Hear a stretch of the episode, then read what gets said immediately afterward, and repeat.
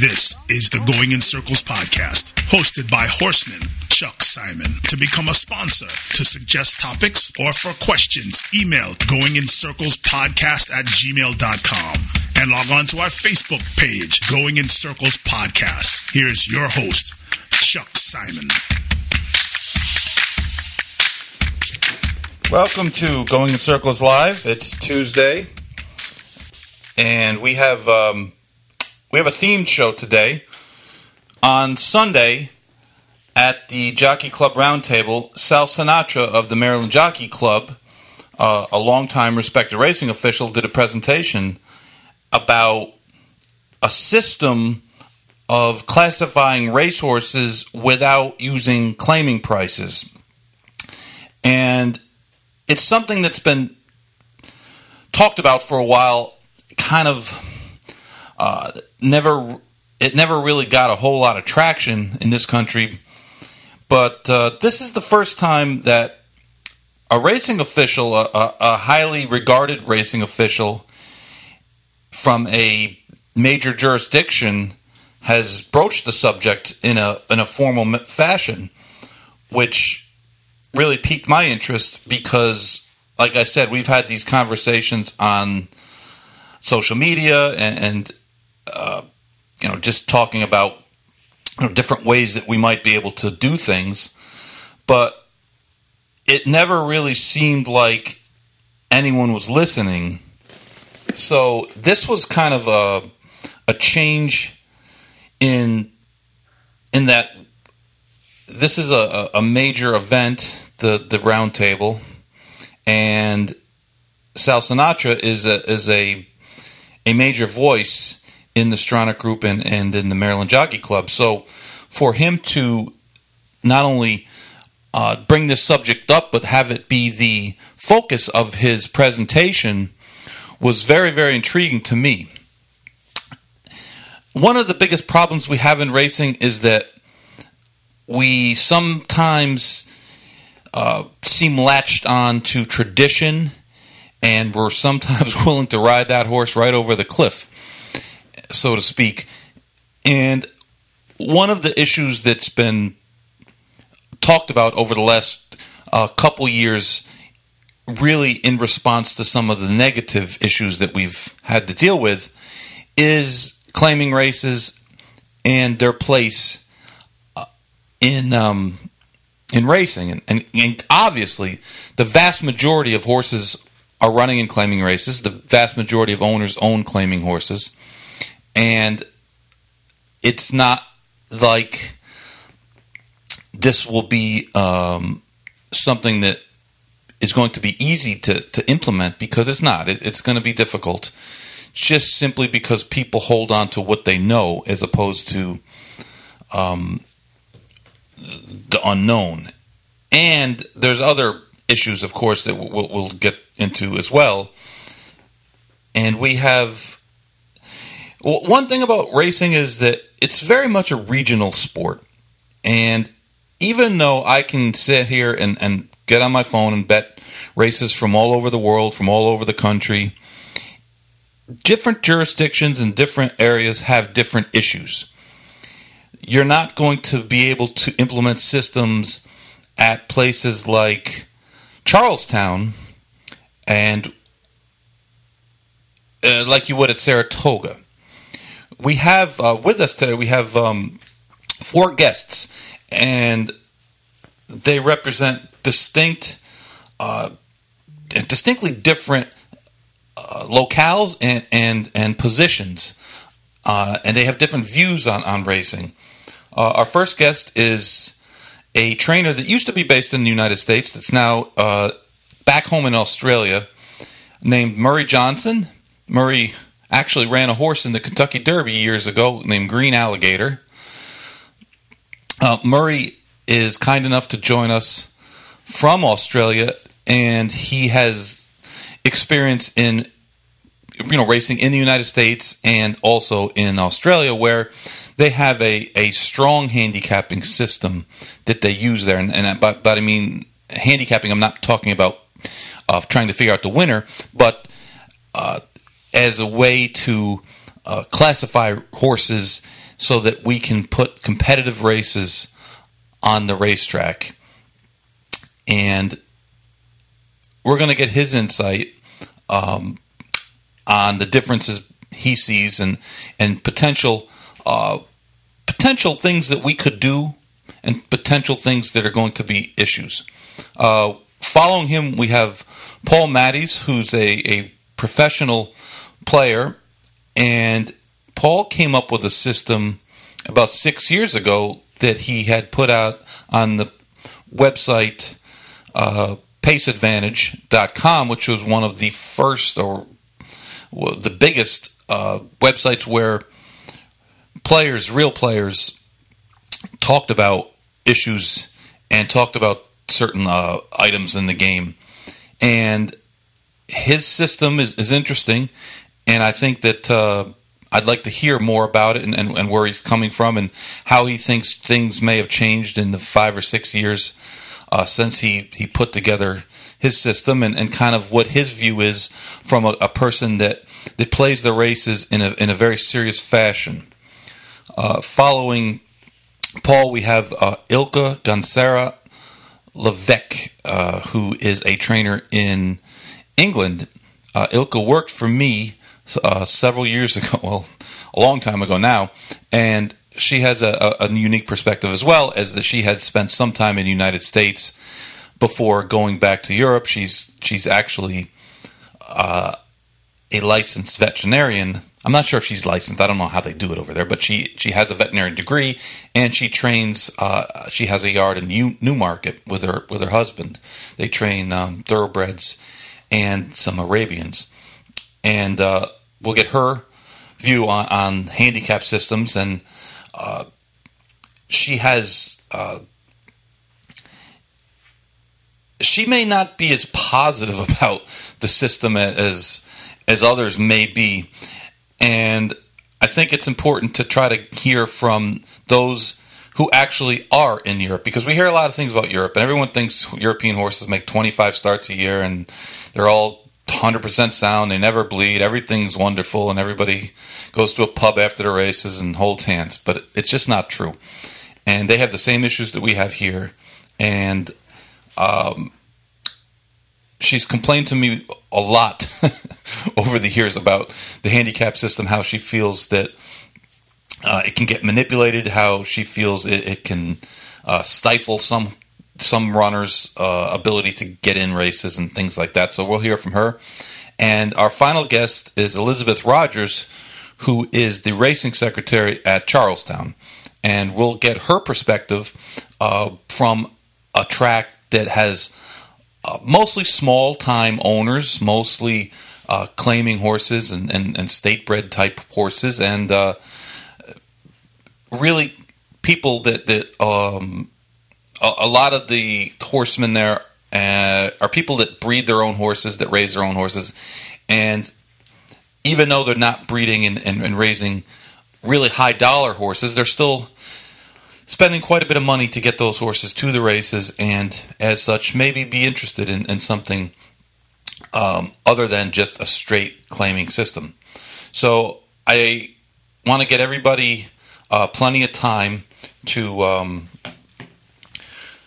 to give their their uh, their opinions on this, and I have some opinions on it. I, I have uh, some feelings about it, and I think that um, it's something that we should keep an open mind to. I, I think some of the reaction on social media to Sal's proposal, well, number one, I think a lot of people didn't actually listen to it, and I think number two that people believe all of a sudden it's just going to become all allowance races because the connotation is that a race that's not a stake race, that's not a maiden race, that horses aren't eligible to get claimed is more or less an allowance race. And I guess in a way it, it would be, but but I think that a, a handicap system can work in this country in a lot of jurisdictions. I believe that it will be beneficial to the majority of people. I think it won't be beneficial to those who are currently taking advantage of the, the system by the big outfits that continually run horses uh, down people's throats and cause short fields, cause uh, short betting prices, um, cause the the product, the betting product, not to be as, as good as it might be because in a lot of situations they have multiple horses for divisions and they're not all that concerned with, with getting them claimed. And winning is is the name of the game. And I'll be honest with you, winning races is hard, except when you start running twenty thousand dollar horses for eight and ten. It's not that hard when that happens. It's it's like if the uh, the Yankees started playing double A teams. They'd lose a game here or there, but for the most part, they would win most of the time just because they're a little bit better. And the idea that we can just keep claiming uh, those guys' horses is just the problem with with purses being double and triple. The claiming price is that you get confused when um, you get confused as to are they dropping a horse because the horse has an issue, or are they just dropping the horse because they want to win a purse and maybe they have two or three other horses for the same class. And uh, I mean, it's it's a bigger issue, but but today's issue is how can we do this better? And I think that's uh, something that we should we should start by going down under and speaking with my friend Murray Johnson. Murray, are you there? Sure am, Chuck. Murray, thank you for uh, for getting up early. For everyone uh, that doesn't have their uh, their time zone guide with them, uh, it's it's a little bit after four o'clock in the morning for for Mister Johnson. So uh, our day is still uh, we're, we're, still midday, and he's he's even he's up before breakfast time. Yep, certainly am. I gave you a little bit of a brief introduction by mentioning that uh, I met you in Kentucky when when you were were training over here, um, and uh, I, I, I, tossed out the. Your, your most famous horse, the Green Alligator. Well, I guess he's his second most famous horse, but uh, Green Alligator that you actually ran into Derby because you know it's it's Derby season over here. It's August, which seems bizarre, but uh, that that's the the hand that we're dealing with now. But um, uh, I thought that uh, I, I, was happy that you jumped on the, the the, the page on Facebook today and, and volunteered to come on because uh, you got you have a unique perspective as as have to been dealing with um, you know the United States uh, system of, of, of racing with maidens and allowance and claiming and and um, and the Australians as well. So you, you have a, a, pretty unique perspective, and, and we'd like to really uh, you know get your feelings on, on on what you think we could do here. Yeah, uh, you know I was lucky to be in America during the what I consider some of the the great the last great era of American racing, really, and uh, where claiming racing was claiming racing, and then I saw the introduction of casinos and uh, where it really skewed the the whole uh, system of claiming racing and finding a level of horses where they could compete on a on a level field of similar ability, uh, and it changed things a lot, and uh, which I'm sure everybody there knows. And uh, yeah, so when I came back to Australia, uh, came back in 11 and took out my license in 2013. And you know, there's a completely different system here. So I have I worked the system for worked within that system for five years, and I've since given up training. But uh, yeah, the comparison, you know, I can see the need to be looking at a different system because of the changes that have undergone over there over the last couple of decades. Describe briefly um, what the system that, that is in place in Australia. Uh, you, you sent a link uh, to me, and, and, I put that up on my website, though I'm not confident that it's actually made it up because I'm not exactly um, a, a, webmaster. But uh, could you explain how, how that system works and how a horse, um, say, take a maiden, a horse that had never raced, how, where they would be placed, and, and as they progressed and won races and, and maybe weren't at a stakes caliber level, how, how they would be campaigned? Yeah, well, a maiden is maiden, so you can go to any maiden race anywhere, and they're pretty much set weights. With uh, if they're an open maiden, you'll get the colts and geldings on one weight and uh, on a set weight, and then uh, fillies would be given a two kilo two kilo allowance. Uh, now, two uh, one kilo is two point two pounds, so uh, the ratings go by one point equals half a kilo, so just over a pound for each point. So you, when you start as a maiden, you have the set weights. Then if you win, depending on where you win it, and then how we have our sort of different levels are uh, we start with non-TAB, which is non. Uh, you can bet. You can't bet at the betting shops, which we call TABs, and nowadays, uh, of course, we have online betting and that. So most most of them uh, you can bet through the your your betting services, but they do have some lower levels, which would be purse money under ten thousand dollars, and then you in Victoria anyway. You start with your maidens around the what we call country tracks, uh, non non city tracks, um, and that uh, or during the week, and they would be around twenty three thousand dollars. And then you'll go to midweek in the city, which would be about thirty-five thousand dollars, and then uh, on a you don't have very many maidens, or uh, I don't think any maidens on a Saturday in the city. So your top maiden person wise would be about thirty-five thousand. Uh, so when depending on where you win, if you won at a uh, the non-TAB, the lowest level, that you, a, a decent sort of winner without being exceptional or anything, you know, not winning by 25 lengths or anything, would be rated in the 50s, so uh, probably like 56, 56 or so.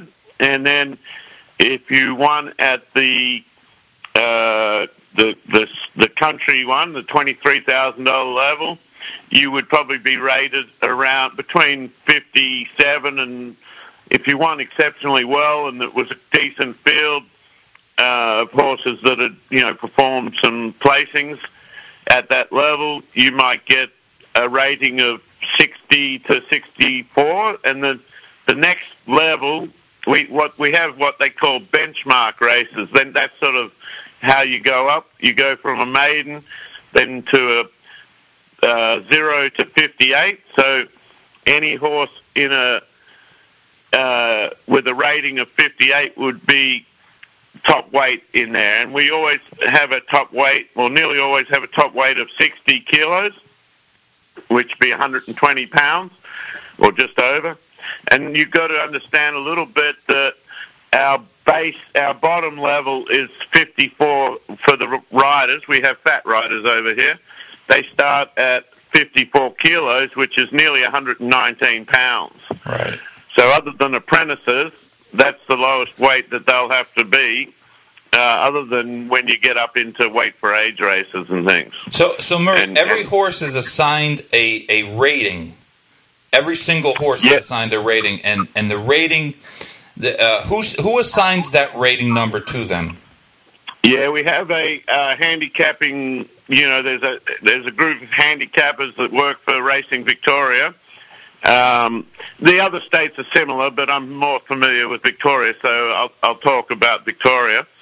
Um, so within 24 hours, they they they produce a number, and uh, you, that's your rating to work with. And so after breaking your maiden, if you're, you're breaking one of the lower level maidens, your next race would be a zero to 58.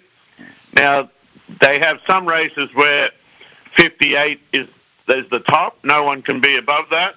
But then they have benchmark races where 58 is the top. But if you go above that, say you get a 62 and you want to run in a 58, well, that's four points above. So you would you would carry uh, eight eight uh, points. That's Uh, no, sorry, eight pounds above uh, that. So, so if the benchmark was 120 and you were four pound, you were four points higher in your rating, you would carry 128 in the race, and the other horses would carry.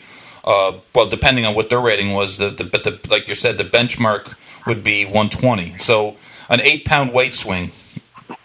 Yeah, and that's that's when people in, uh, would use an apprentice, basically, right, to bring their weight back down. Uh, there's a big thing once it gets to 60, which is oh, 120, a little bit more than 120 pounds. Uh, well, yeah, um, it would be. Uh, you know that the horses don't seem to perform. So by using an apprentice, which we have, they start with a four kilo claim, which would be eight pounds or nearly nine pounds. Right. Um, that's very short.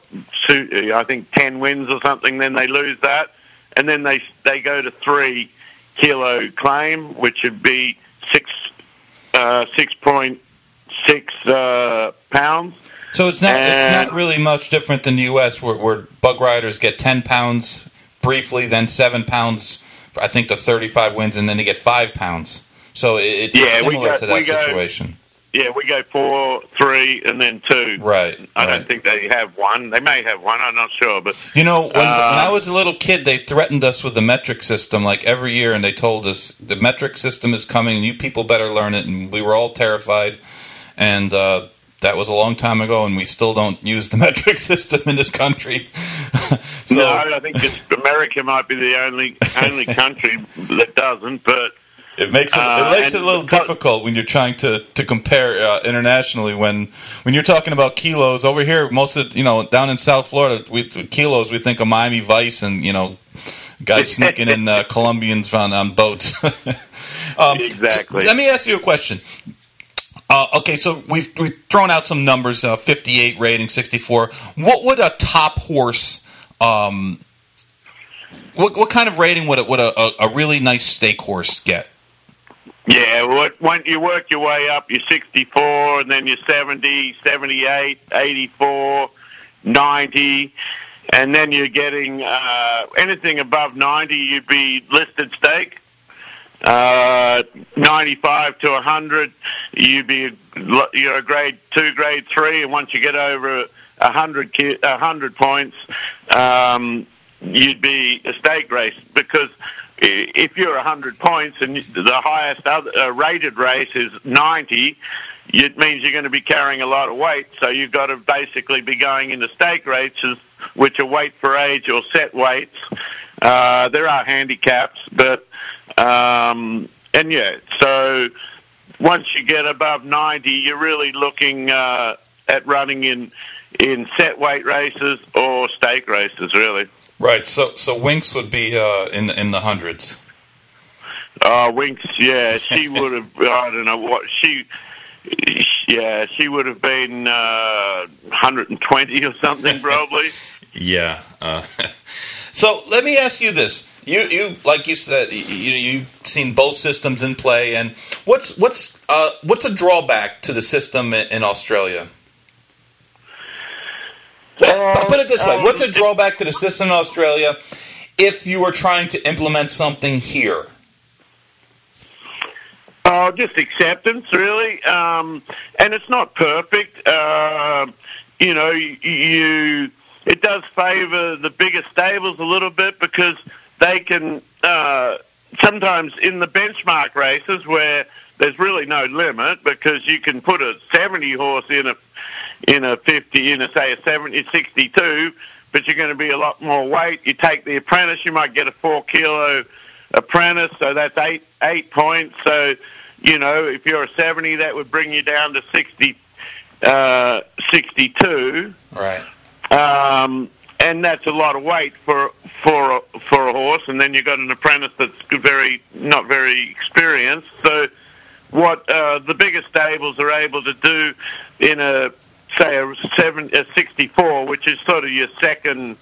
Most maidens go from a maiden up to a sixty four um, because they're weighted around 62, 64. But they may win that and rise up to into a 70 and be unsuccessful a couple of times, and you you point your rating will drop, but very slowly. You you know with poor performances, you might drop one one point, um, and not necessarily every time, depending. You may run fifth beaten less than a length, and so they won't drop your rating at all. They won't. Nec- they won't really put it up.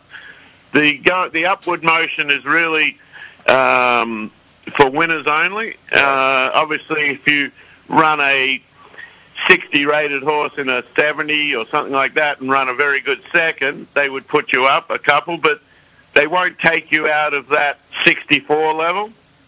So they they don't unless you where where you can jump classes, you if you run young horse, two year old, three year old, you run in a stake. It's third, say you break your maiden, and then second start, you're running in a stake race and you win it.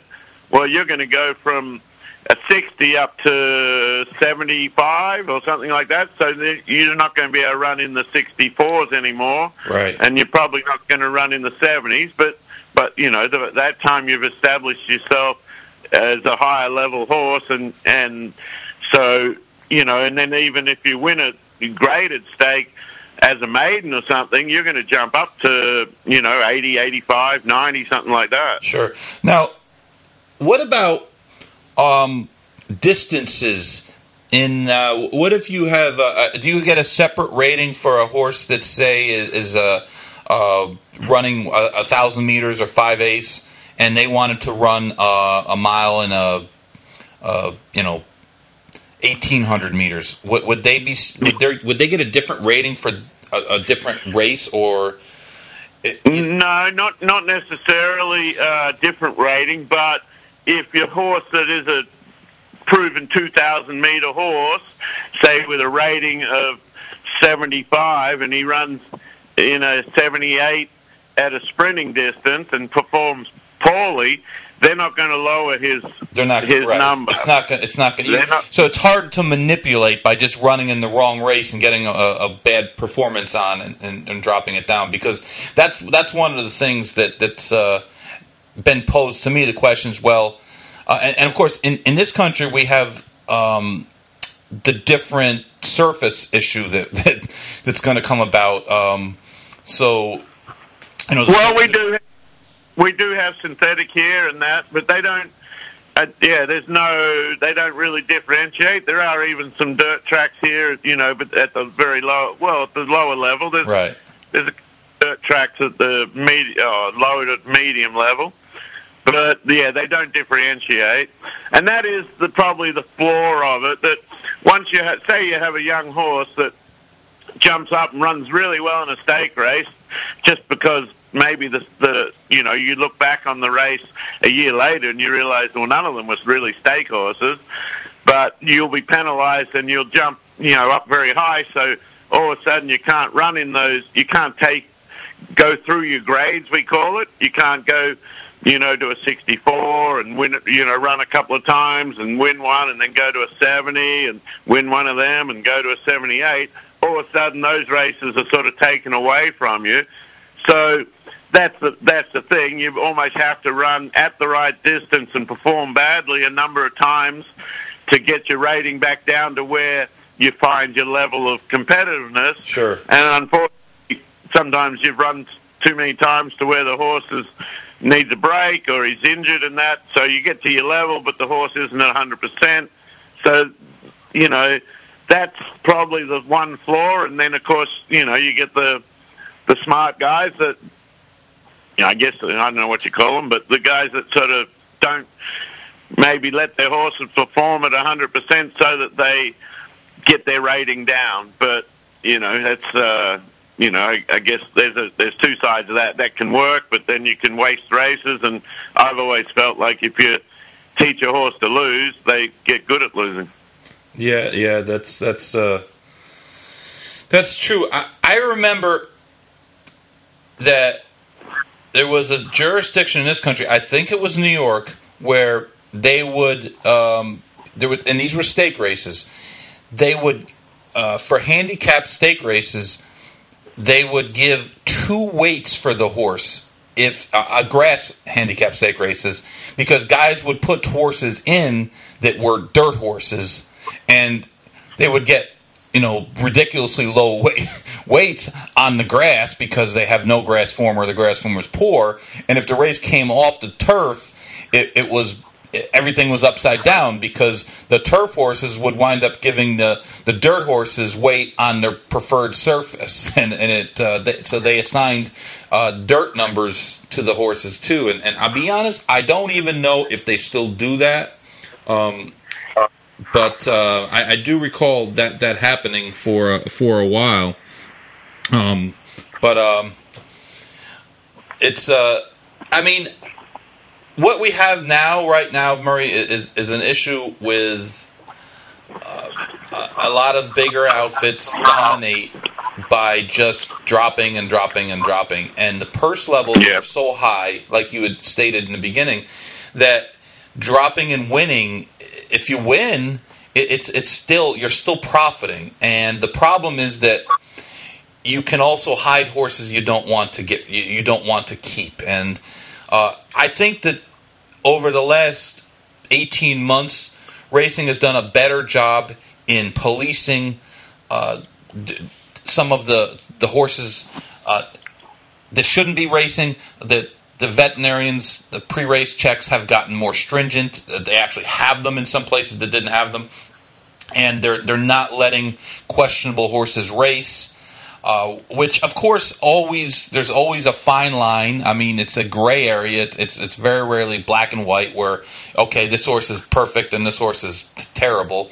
Um, but we still have yeah. that connotation, and and we've added some uh, voided claiming rules that we didn't used to have, and I, I think it's it's I think it's gotten better, but I don't think it's gotten to the point where we we shouldn't still try to look um, to improve. And, and I believe that in some ways, trying to change over to a non claiming uh, system is going to be. Uh, framed as as being beneficial to the horses, which I do believe that would be true. Uh, but the other thing is, I believe that you'll you'll be able to get more competitive races. Um, I, I, said right before you came on, it's hard to win races except when you start running $25,000 horses for 7500 it's not quite so hard anymore. And that's the thing is, is that if we can get a group of, of horses with comparable form, with comparable talent in races, and it gives more people a chance to win, and people that have put a lot of money into horses that turn out to not be great horses, they don't have to worry about getting them all claimed away right away. Uh, one of the issues that that we would have if we went to a system like this here is that uh, a lot of people acquire their stable, their stock by claiming them, and this would you know drastically reduce the ability for for someone to do that. Uh, wh- how did I mean, I understand it's a different country, it's a different system, it's it's kind of a different philosophy. Racing is is, is looked at differently there than it is here, but um, I mean, outside of maybe having you know the the paddock sales at, at the tracks. Um, yeah, let let me um, how it works more here, and I've always said uh, I've always felt. Claiming races wouldn't work in Australia because uh, and the, the, it's evolved because of no claiming races. And like you say, how do you get it? How do you get a horse and everything? The sales, buying a, a, a horse is the only way, basically. So, um, what what is huge here is syndication of horses, to where every horse uh, in the program, they're allowed to list 20 individual owners, which sometimes one of those individual owners will be a, syn- a syndicate within itself. So you can have people, there's horses that have 800 owners and stuff.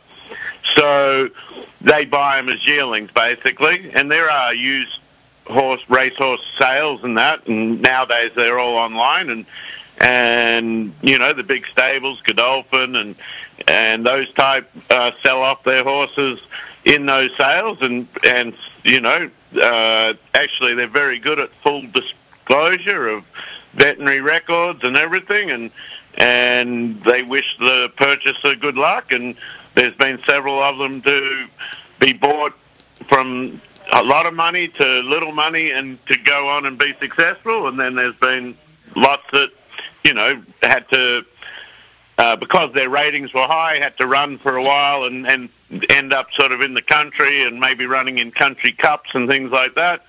That the Godolphin type operations aren't inter- really interested in. So that's the trade of horses. So, you know, that's uh, if you're keen to get in, it's more that's the that's the avenue of buying the group of people. Like I say, anything from yourself all the way up to 800 people or more. And uh, but in the program to be listed, that entity, whether it's an individual or a syndicate, they have to own five percent of the horse. So that Right. gives you 20 individual people, and you know that's that has its ups and downs because. Uh, you know, you get in a syndicate and there's 20 people in with 5%. And after, you know, now with the social media and everything, the jockey, I mean, the trainers have to send out videos and emails and that about the progression of the horse during training and breaking and everything, which, of course, are always rosy. Sure. you know, like Of you're course. not going to say, oh, this thing's not showing much. So He's not limping much. bit of deception. Sorry? no, the horse he's he's not limping that badly. Yeah, exactly. So there is some deception there where, you know, people get glowing reports, glowing reports for their five percent of their hundred thousand dollar yearling, and then next thing, oh, we sold him off for ten thousand dollars because he wasn't going to be suitable, Yeah. and that you know. And then the other thing is, as a trainer, you might have a horse for a syndicate. And you know he runs a couple of times. Yeah, he breaks his maiden, but then he's not gonna he's not gonna go up through his classes. He's gonna hit his level, and that's going to be his level. Right. And uh, three or four, five, half the people stop paying, but then half of them are still paying. So you, you to, to be fair to them, you have got to keep the horse going. Next thing you're chasing money. Yeah, the, we, we have the same problems worldwide. Murray, Yeah, exactly. listen, man, I want to really, I appreciate you, you getting up uh, early today and, and, and joining us and uh, giving us a, a little bit of a glimpse of, of how things are done over there. And I would certainly love to have you back on.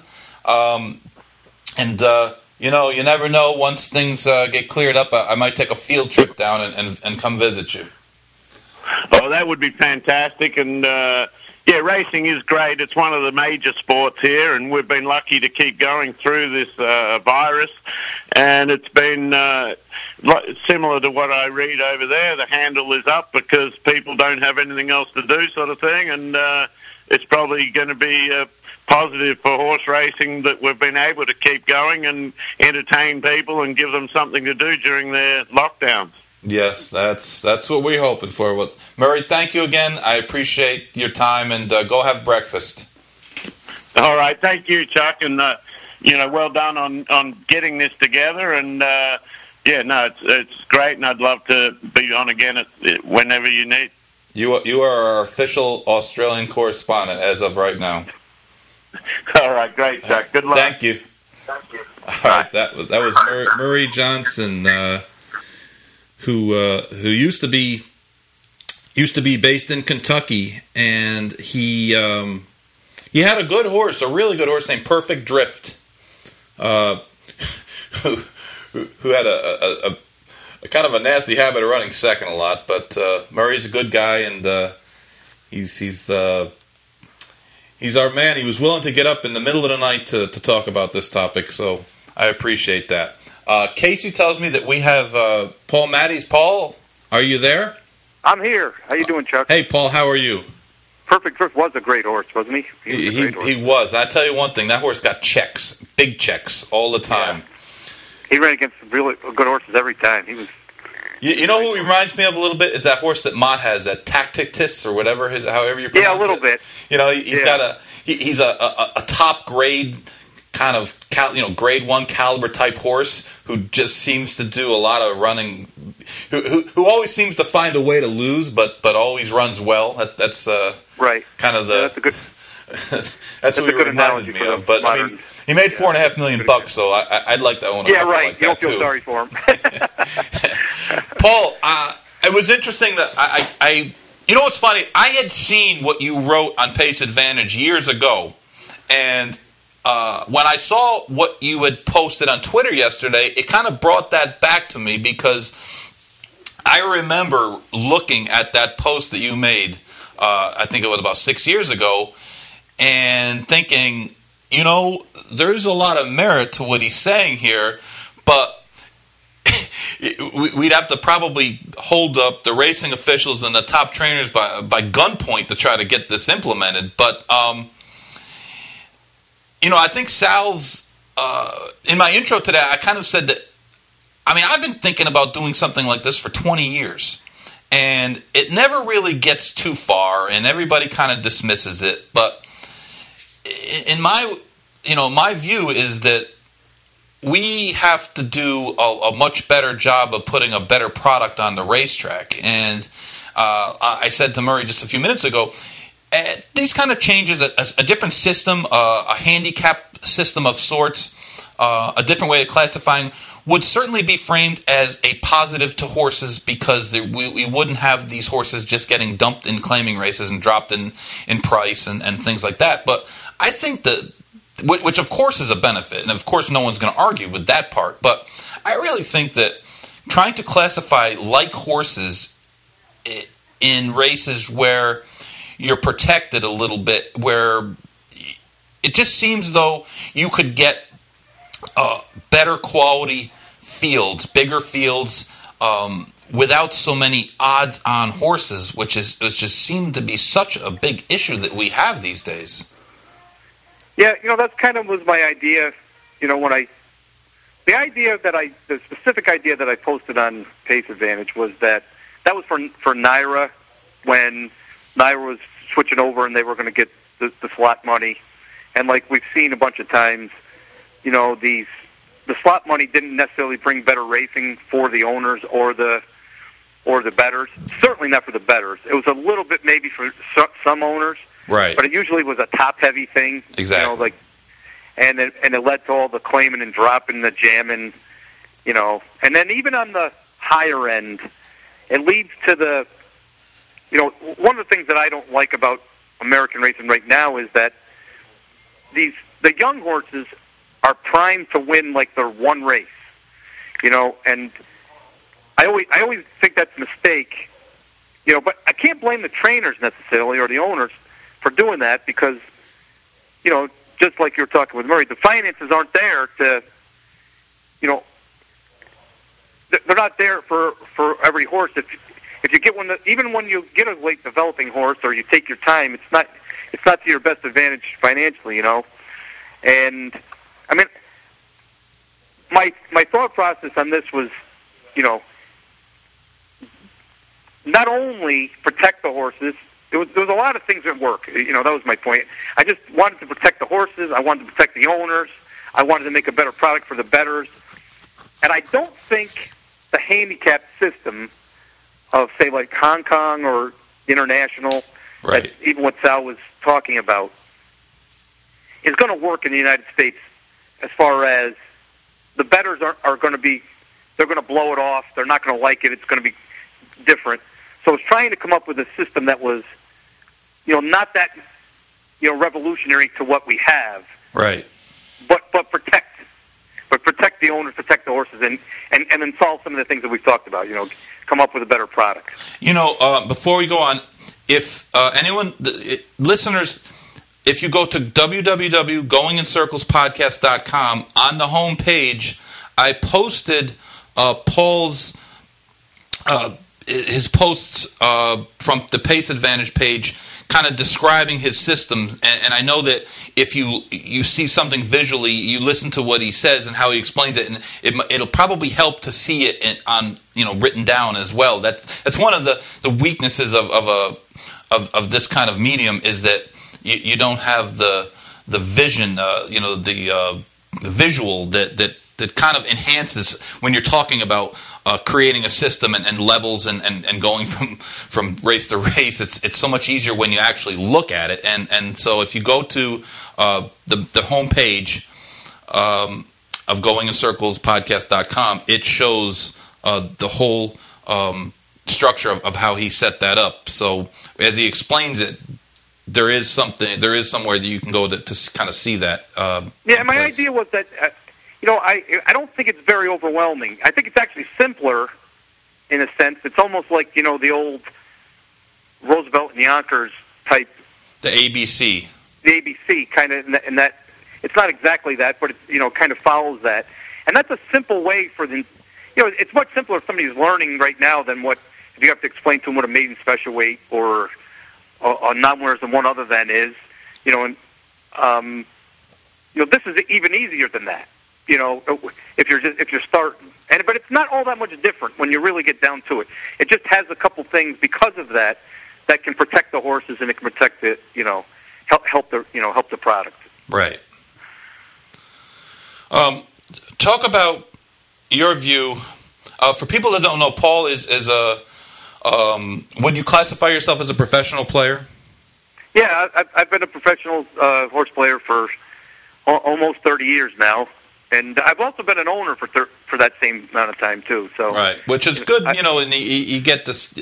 I think a, a, lot of the problem that we wind up with in, in in racing is that there's so many different viewpoints and the jockeys have their viewpoint the trainers have their viewpoint there's actually probably two sets of trainers now the the the haves have their their their set of, right. of, of, viewpoints and the guys that are not have their set of viewpoints uh, racing management has their set of viewpoints and uh, I, I, think it's it's it's important um, I, I, was on a, I did my podcast on Monday night yesterday and I said the one thing that I can give people is the viewpoint from someone who's been able to do a lot of different I've, worn a lot of different hats in this business and there's a whole lot of people that are a whole lot smarter than I am. I'm not saying that I'm smarter than anybody because I'm not. But I've worked in the racing office. I've bred horses. I've sold horses. I've bought horses. I've trained good horses. I've trained bad horses. I've I've um, you know I've gambled decidedly not professionally. um, uh, I, you know, I, have done it with standard breds as well as thoroughbreds. So I think sometimes we get very focused in uh, our own personal view, and people are are, are looking at things. Uh, you know, people, are, trainers are complaining. Well, um, hey, why aren't why aren't the purses going up? Handles up. Well, handle might be up, but you know, you realize that the casino is is pumping in uh, in New York maybe forty five percent of the purse money, and it's not up and running, and places like Parx, where they're getting 90% of the purse money. It's not up and running. So yeah you gotta you know you, you, are not looking at you're looking at it only from your own barn view. You have to look at it from the the, the view of, of you know what's actually going on and and um, without a doubt the uh, i always say that what makes racing so great actually it, it actually hurts it is that you can go about it in so many different ways and and it and it uh you know, it's a sport, it's a it's a business, it's a it's a leisure activity, it's a you know, it, it's got the gambling aspect to it. it. You know, if you go if you breed horses, it's got the animals and you know, most beautiful animals in the world, and it just it comes from so many different places. It makes it so it makes it so great and so complicated, and but yet so you know elaborate. But because of that, all the like you say, all the different forces from where these from where all these people are coming from, all have a say, and they all want what's best for them. And it's tough to see the whole picture. And guys like me and you, who have been all around that spectrum, I think it's easier for us to put ourselves in somebody else's place. You know, when they, you know, when when you're listening to it. You know, one of the things I, I I've been part of this thoroughbred ideas, and I've I've stayed away from a lot of the industry stuff, but I really like um, the thoroughbred ideas idea of, you know, that they they they want what's best for the whole industry, but they they say that the the gambler is is actually the most important part, and the owner is the second most important part. And if you if you help those two people out, everything else will trickle down to all these other groups. And they're trying, you know, that's like kind of their philosophy to to try to educate these other ABC organizations into understanding that.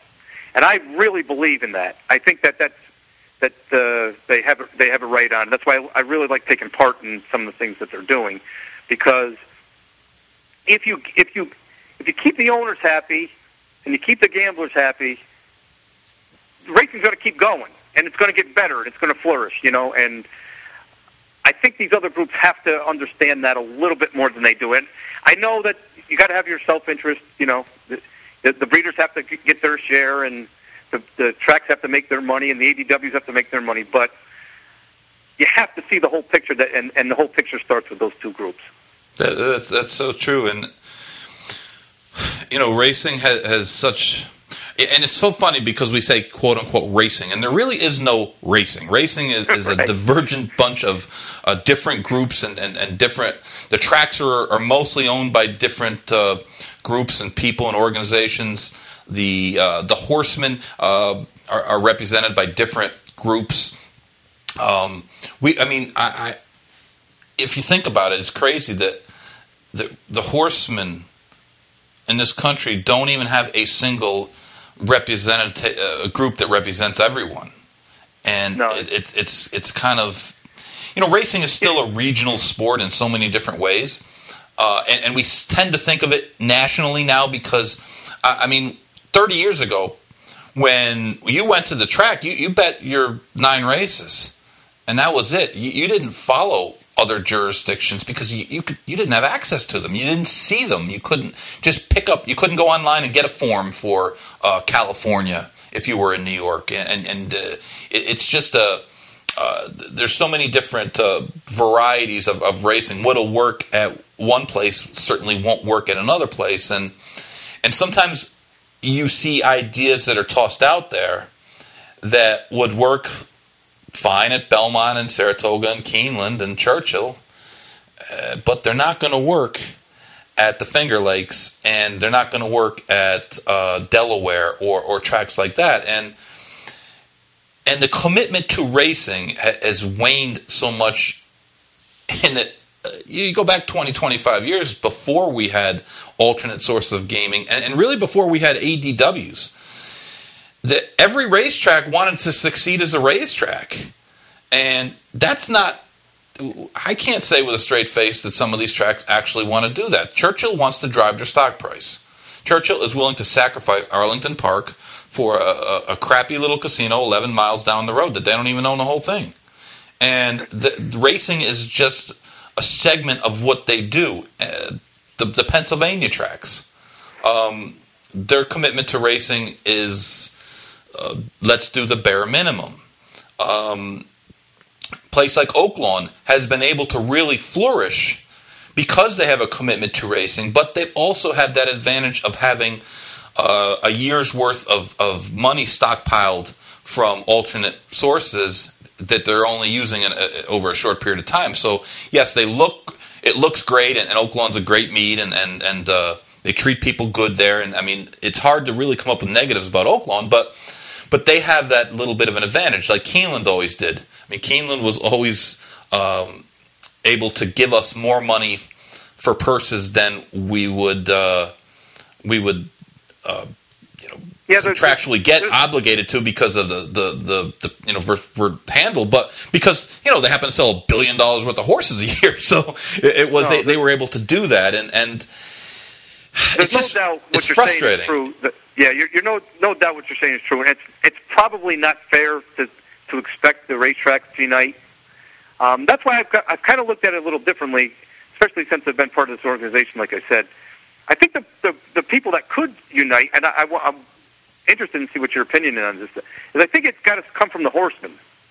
You know, the horsemen have some power that that they don't they don't use, and for the most part, most people aren't doing it on a on a day to day basis, so they don't they don't go and you know organize the owners necessarily. Um, but if they have they have the power from the from the uh, international the the the 1978 uh, act there, so The horse horsemen racing, have to agree. Interstate Horse Racing Act, yeah. the interstate yeah the interstate act where they have to uh, the horse they have to agree to the horseman to, to put any signal on, and that gives them lots of power uh, you know across across the lines of simulcasting, and I think you know if we're ever going to have like you say if we're ever going to have a racing, it almost has to come from the horsemen uniting. You know, I, I, I agree and I disagree.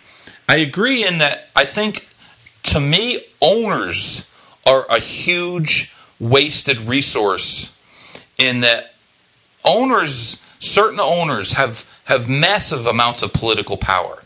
They have contacts. They have um, they have the ability to make a phone call and talk to whoever they need to talk to. And I'm not saying all of them, but a, a lot of them, far more than than trainers. And what people forget is that horsemen's groups represent owners and trainers, not just trainers. And and certainly we do it. Trainers do it uh, on a day to day basis for a living, and very few owners uh, own you know huge farms. And, and and honestly, even if you did, it, it would probably be more of a, a breeding sales component, with the racing being secondary. But the problem, Paul, with with the, the Interstate Horse Racing Act is that the tracks know that we're not going to we're not going to block the signal. It's just not going to happen. I, I don't know any horsemen's organization that really these days, outside of uh, you know places like Arizona where it's uh, just a, a total mess.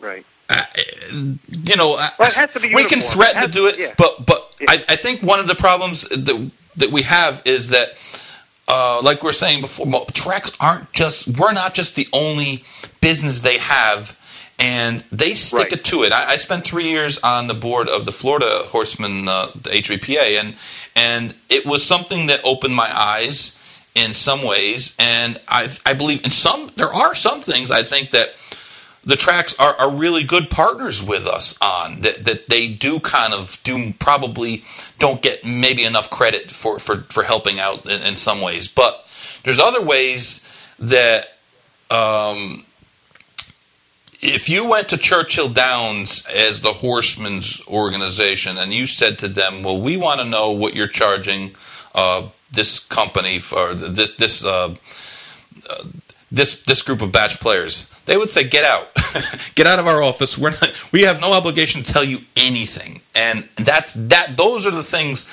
Um, those are the conversations that we we really we really. Um, uh, it's hard to have, and they're going to throw a lot of roadblocks up, and and and there's things that, uh, that I know it's it's a huge topic, literally every day now on Twitter about uh, the jackpot pools and um, the the unusual betting patterns that that seem to hit these things, and that these aren't regular people that go to the races and handicap and and and, and figure out uh, people like the, you, you would, where you're trying to figure out you're trying to win. You're not just trying to leverage um, a, a rebate. You're not trying to grind out two percent, and you know because you're betting uh, hundred million dollars a year. But Yeah, well, that's the biggest disappointment about the the, jackpot bets and the just the CAW players in general right now, which is that's a that's a different problem. But it's a it's a big problem right now for the threat of racing because again, it goes back to what we were saying. It, it's a threat to the to the horse players. You know, It and just and it's a Paul, threat it to the just everyday looks bad. It just looks bad, and I know sometimes some of the theories that are out there are kind of, you know, uh, you know, one theory was oh, well, people were actually putting tickets in themselves, and I'm like, come on, that's not happening. No, But, Yeah, well, um, it, like but- said, it's, a bad optic, and It, it is You a know, bad and- optic, and I think you said something on Twitter a couple weeks ago about the late odds changes. In that, it used to be that um, you know the after the race, the guys that lost were upset, but now it's the guys who won are upset because their, their seven to two shot goes across the wire at, at six to five, and and yeah, that that's how, how do you how, do you quantify that to people, and how do you explain it? And it's like we have there's always things in, in racing that are a little bit difficult to explain And this is one that I, I just don't. I, I, have no way of, of really. If someone asked me, I, I wouldn't know what to tell them that would sound not like bullshit.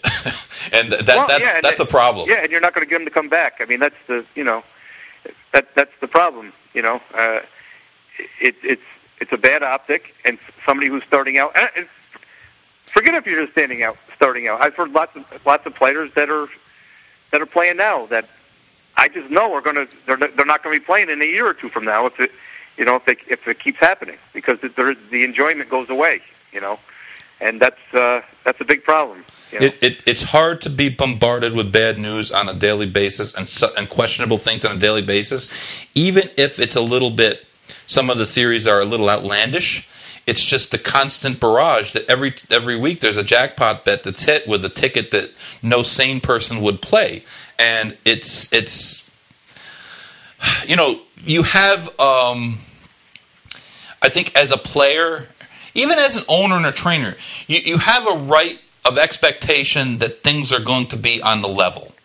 That uh, the trainers that win too much are going to be examined. That that um, uh, odds that don't look right, uh, th- there's going to be someone that's going to research it and figure out why. And I'll be honest, I- I'm not that confident anymore in these things happening. And there's just, and, and I want to be like the purveyor of doom, but uh, I think one of the things that when you it, bake it, excuse me, when you, you break it down to basics, our product that we put on the racetrack on a daily basis in general just isn't that good, and it's worse than it was. And uh, about two, three times a, a month, I, I find old programs and I post them on Facebook. And I said, "This is why I complain. Look at the card." I, po- I posted one the other day, a NYRA card from a Thursday and the last race was a 12 horse, $100,000 claimer going a mile and an eighth with a, a, a full field. And it, it was like, you know, those are the type of races that, that you crave, that you want. That that's you want that to be, um, and, and, that was back when we had I think one trifecta day, so we had one triple. It was the triple race, you know, and right. and and those are the type of races. And I, I said uh, made a comment about Steve Asmussen's first timer that won on Sunday, the filly that, that won the first race, and she looked really good winning it, and, and she's probably a good horse. Uh, no doubt. I mean, she's, she's a good horse, and, and, and Asmussen does a really good job of getting the horses ready early. I said, but the thing is, like, horses aren't tested anymore. They get these perfect trips in, in these races, and then they get in a five horse uh, maiden a stake race or, a, or an allowance race, and they get another perfect trip.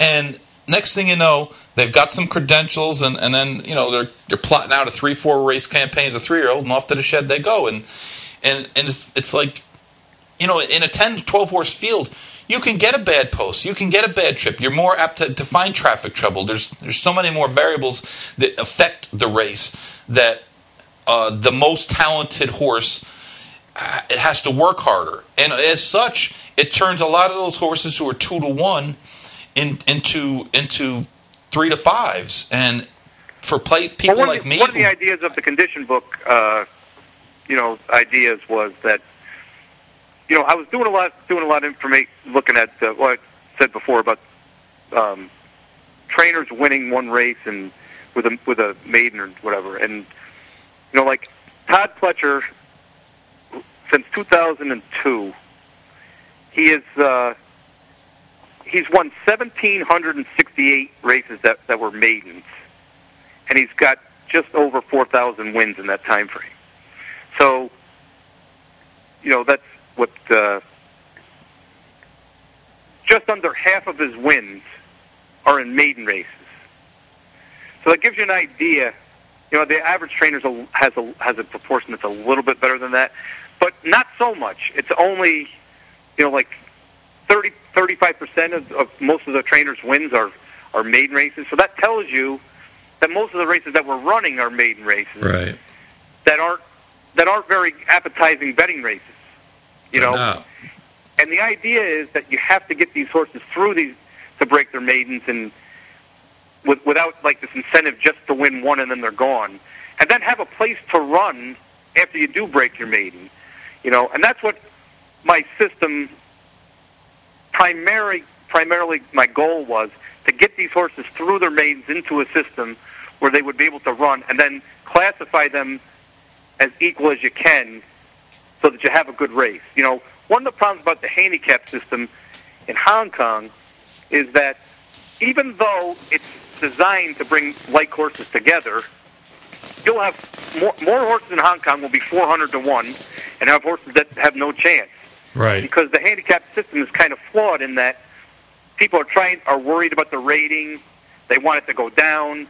You know, they don't believe they can win at a higher rating, so they'll you know, they'll run them in the wrong spots. They won't train them as hard and run them in these races. And I don't think American racing needs that. What they need is what you were talking about with that hundred thousand dollar claiming race. We need more of those.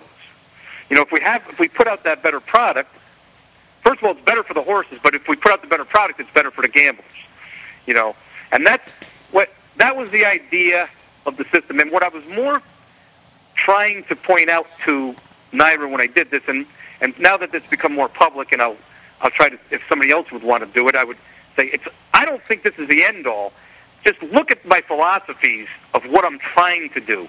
I'm sure there's better ways to do this part of it, and there's a better way to do the weight allowance, and there's a better way maybe to to, uh, to do some other things. But the philosophy and the goals of what I set out to do should be the goals of the racing offices.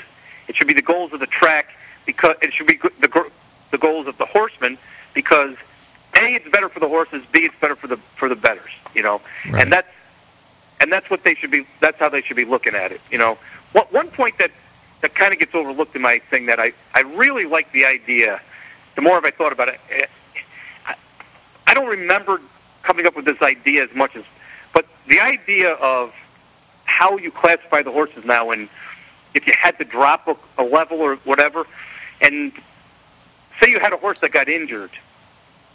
So any trainer is now going to take this idea, the, the idea that I have of uh, where you petition to drop a, a class. So say you have a B, a B level horse, and you know you you took chips out of his out of his ankle and you and you laid him up and he came back and now you, you petition to him and say I want to I want to petition that my horse is now a C, you know Sure. and you give them all the information to the racing secretary. Mhm. Well, now all that's documented.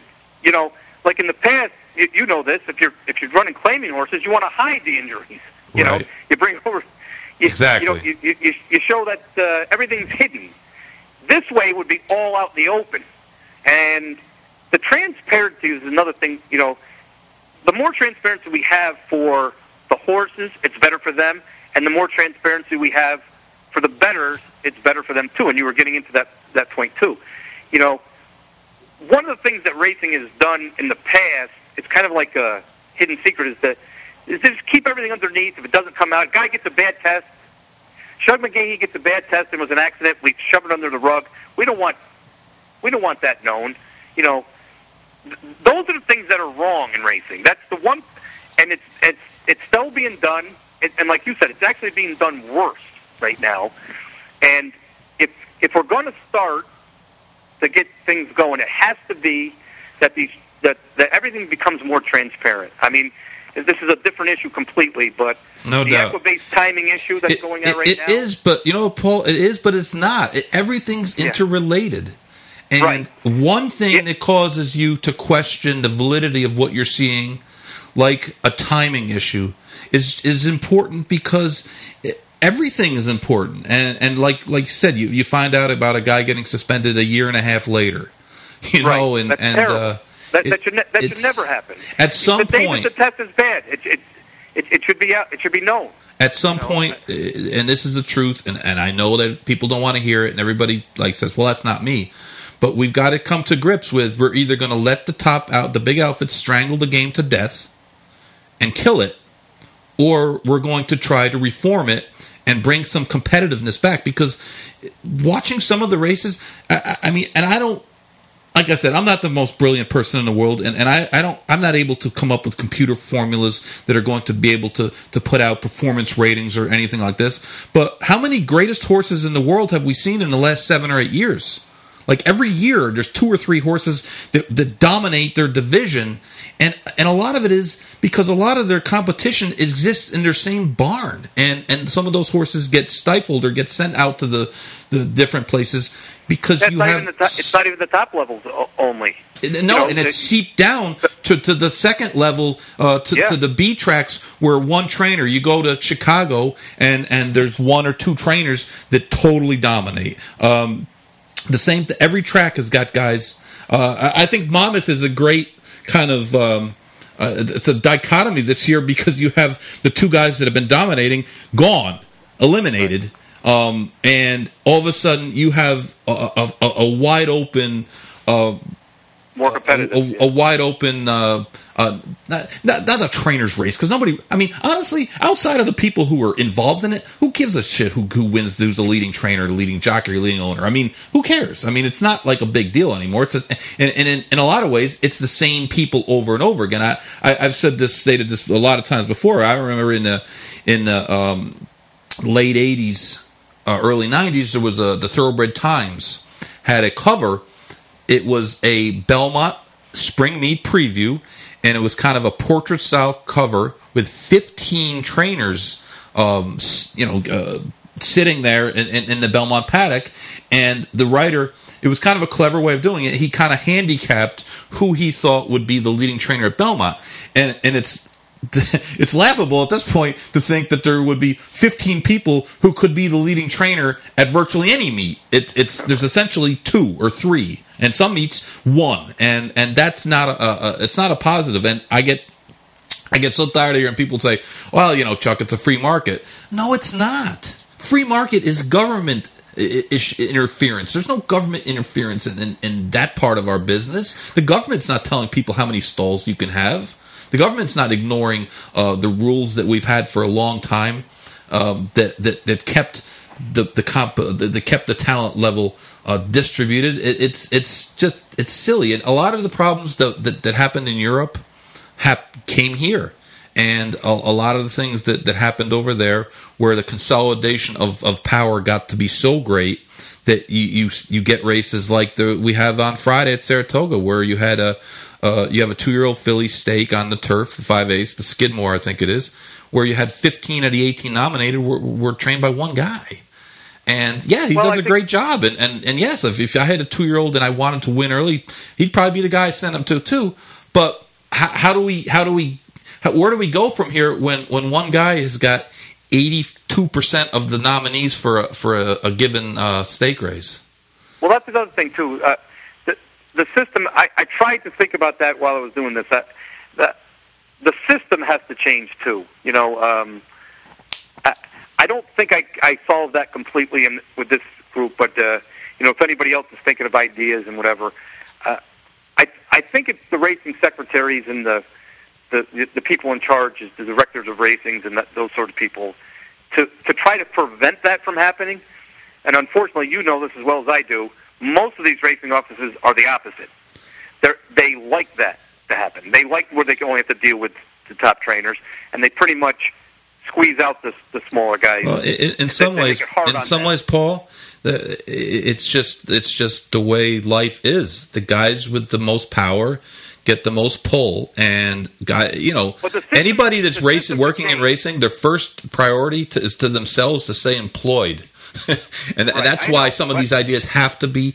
Uh, that, that's why it was encouraging to see Sal put something out there because Right. Sal is not a, a low level guy. Sal is is is a guy that he's he's not only is re- a respected guy, but he he's at a in a position to make changes, and and that's what it's going to take. It's going to take someone No at, at a higher It's level. start- it's got to start at those levels. They, Because the truth is- be open to these ideas and stop stop some of this stuff from happening. Paul, in the end, the truth is, any ideas we want to use in this business to make it better are going to negatively affect those who are really doing well under the current system. And those are the people that are going to scream the loudest. But they're doing well already. Uh, It's like you know, you talk about uh, know, we all have to sacrifice in order for the common good. Well, the people uh, below the, the the the median line, they don't have anything to sacrifice.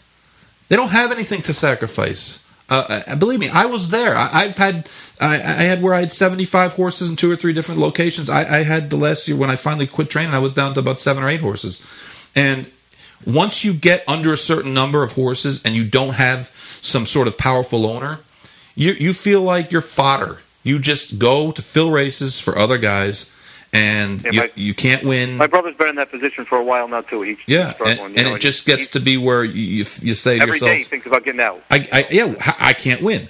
How am I going to win? And it's it's uh that's that's But that you know you're only like as you strong as your weakest link, and and in and in this sport, you know even like in every other sport, you you you have restrictions on roster size, you have salary caps, you have drafts, you have things to try to create competitive balance, and in this business. We do. uh, We seem to do everything that that works against competitive balance, and a system like yours, or some variation of that, some variation Right. of something, would help do that. And and again, the problem is going to be getting it through the people who are going know. to be negatively affected.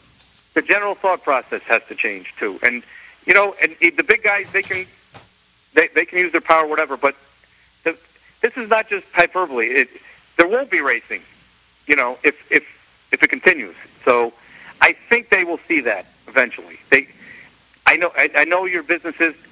I want to get five hundred thousand horses, but I think at some point they'll realize if if I have all the horses and nobody else has any, uh, you know, that's not that's not good either. So um, hopefully, hopefully, you know, I have hope.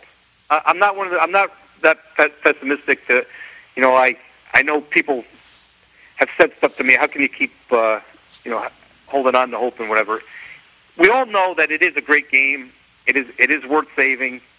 So I, I will keep trying, and I I think the people will eventually get it in in at the at the at the levels we're talking about that need to get it. Well- but I think it, you're going to need some pressure from from groups like the, the Racing Ideas, uh, maybe some a national horseman group that's more owner based than trainer based, and Yeah, something like that. And hopefully we'll uh, hopefully someday we'll get there. I, I agree. Paul, listen, I, I appreciate you giving your time up to come on, and um, and I- I'd love to have you on uh, again. Uh, Yeah, anytime, Chuck. Great talking to you. be great. Thank you, Paul. Yep. Yep. Thanks, bye. Paul.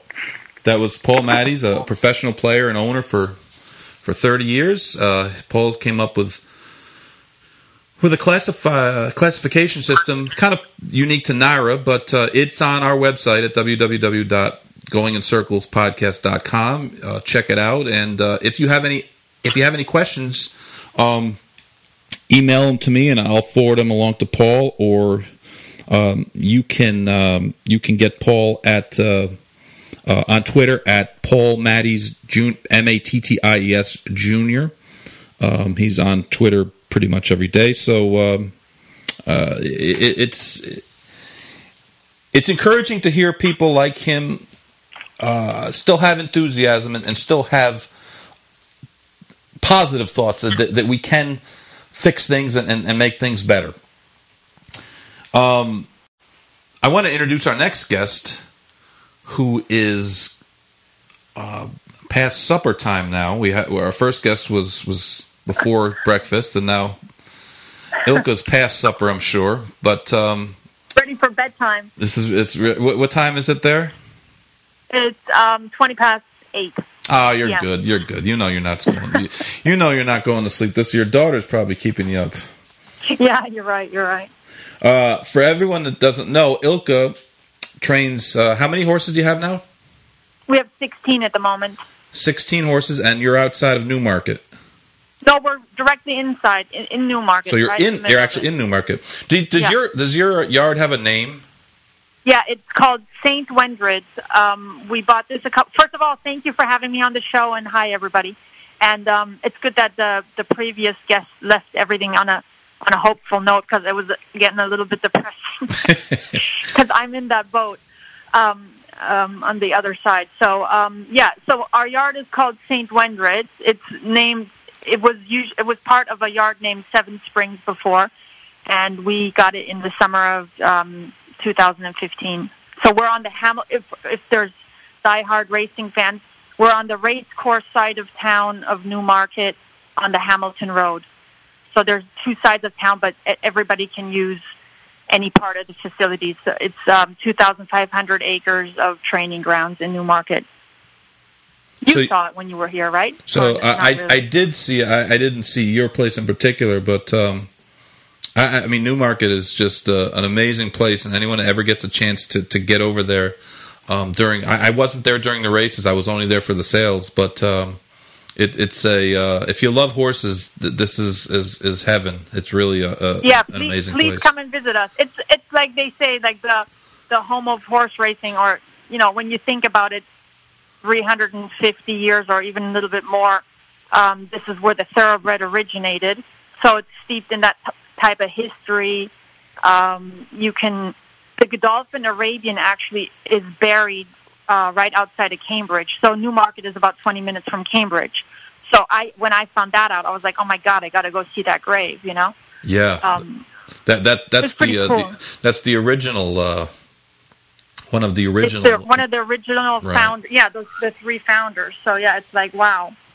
I I didn't even know it was it was here. But like, so the race course side, we have two um, race tracks in um, Newmarket. One is called the Rowley Mile. That's where they run the 1,000 and 2,000 guineas in May. So our like first Saturday in May um, is is the guineas, the first uh, leg of the English Triple Crown, and then they have something called the July course. They're kind of next to each other. Um, they run. They don't only race there in July. They race. It's like the summer track. right. And then um, a lot of you know a lot of distances are run over a straight course.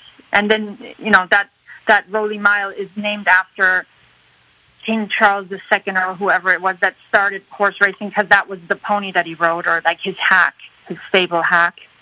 And and they would do match races out here on the Newmarket Heath, as they say. So when you're riding out here, sometimes you have to cross the track, the race course proper to get to some training track that you want to use.